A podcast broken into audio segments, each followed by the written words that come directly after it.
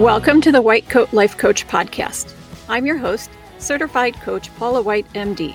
If you're a physician in academic medicine looking for skills to understand and take control of your experiences, both in work and out, this is a great place to start.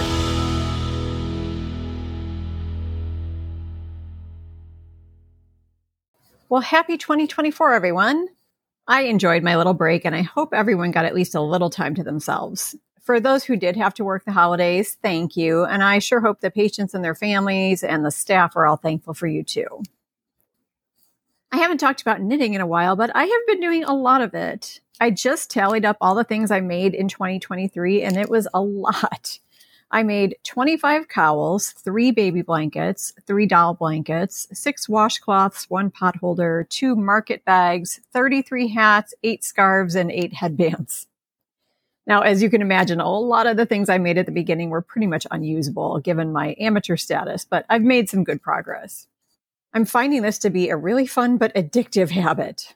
So one of the reasons I've made so many hats is that sometime this fall I started working with this really lovely yarn that's hand dyed and comes in all sorts of fabulous color combinations. It's really fun to work with and it's super bulky weight, which means the projects go fast. So around the middle of November, I thought it would be fun to make hats for all the residents to be part of the holiday gifts. We get them every year. And by the time I had the yarn ordered and received and everything, I got started on this project right around the beginning of December. I really wanted to get them done by the 20th because that's when the gifts would be handed out.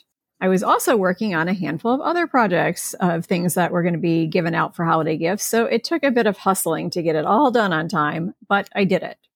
And that brings us to the topic for today fake rules and fake deadlines. I just wanted to elaborate a little on some of the topics we covered in the last few episodes. We spent some time talking about when and why to say no and when and why a little procrastination might be a good thing. For those episodes, I was mostly using examples of rules or norms or expectations that are part of our jobs, things that other people are imposing on us, one way or another. But there are a lot of similar things that we do to ourselves. Most of us have some things in our imaginary rule book that we think are rules of life that have to be followed, but really we're just making them up and we don't even recognize it. Here's one that stresses a lot of people out the yearly holiday card. We might have a lot of ideas about the holiday card rules. Things like we have to do a card every year. The card has to be of a certain quality and contain certain elements, and the specifics of those would vary the card has to be mailed out to arrive before a certain date. And for the really ambitious people, they may believe that the card needs to arrive at everyone's homes on the Monday after Thanksgiving. And on and on. People can be feeling a lot of stress about this. Gotta get it done, gotta get it right, has to be done on time. And then they might be chastising themselves if one or more of those supposed necessities doesn't happen. It might even feel a little bit like a failure. Something like this can create a spiral of negative thinking and feeling about their abilities. And for what? It's all self imposed. Is this really a good reason to create stress in your life? So let's go back to my own example, the hats. Now, if I had come up with the idea sooner, I definitely would have given myself more than three weeks for this project. But the idea didn't occur to me sooner, so that wasn't an option. But did they really need to be done by the 20th? No fake deadline. I had my reasons for it. It made sense in terms of the timing with the other gifts. Plus, I wanted to have it done before I went out of town for a mini vacation because I had Christmas gifts I was still working on knitting and didn't want to be bringing more projects with me than necessary. But I definitely could have delayed that distribution date if I wanted to. A hat received on December 27th is just as warm and cozy as a hat received on December 20th and likewise if it's received on January 2nd. This was a situation where self coaching was really handy. A thought would come up like, I'm never going to get these done in time, which created a feeling of stress or time scarcity. But those feelings are really easy to recognize, and then you can just intentionally interrupt the cycle. You just have to recognize, oh, hey, I'm creating all of this drama myself, and it's optional. So, how about we reroute this to something like, I'd like to get these done by a certain date. And if that doesn't happen, it's not a big deal. Well, that creates a lot more relaxed feeling, like maybe optimistic or motivated, something like that. an emotion that creates actions like just getting to work rather than wasting a lot of time and emotional energy on worrying about it. Once you have enough practice with recognizing and redirecting thoughts like this, it's kind of amusing when it happens. Well, what about when it's debatable whether the deadline is fake or not? You all know by now that you never have to do anything. You always have a choice. So by that logic, no deadline is truly mandatory. It's just a matter of whether or not you're okay with the consequences of not meeting a deadline. But you could argue that if it's something like a birthday or a holiday, there's a pretty specific calendar date that most people would argue is, well, the deadline.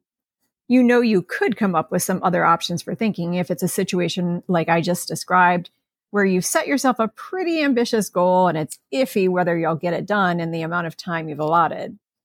You might even want to believe that there's a benefit of missing the deadline if you're someone who celebrates Christmas and Christmas comes and goes, and then a week later you get another present, well, that's kind of fun.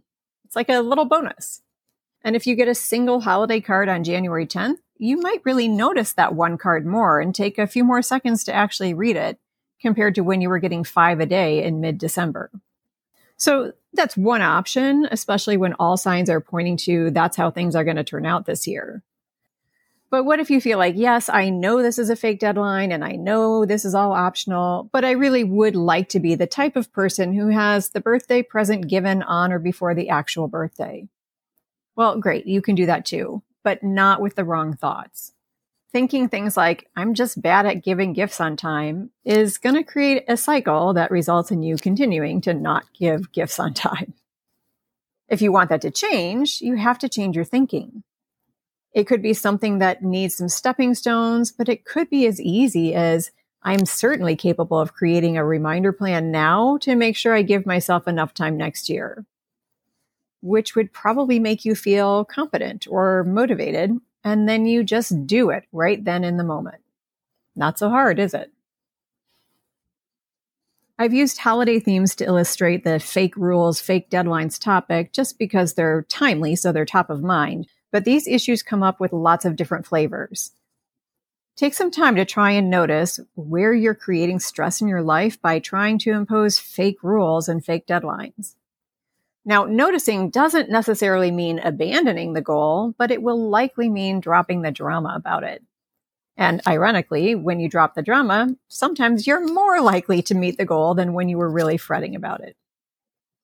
Thanks for joining me again today, and I will see you back next time.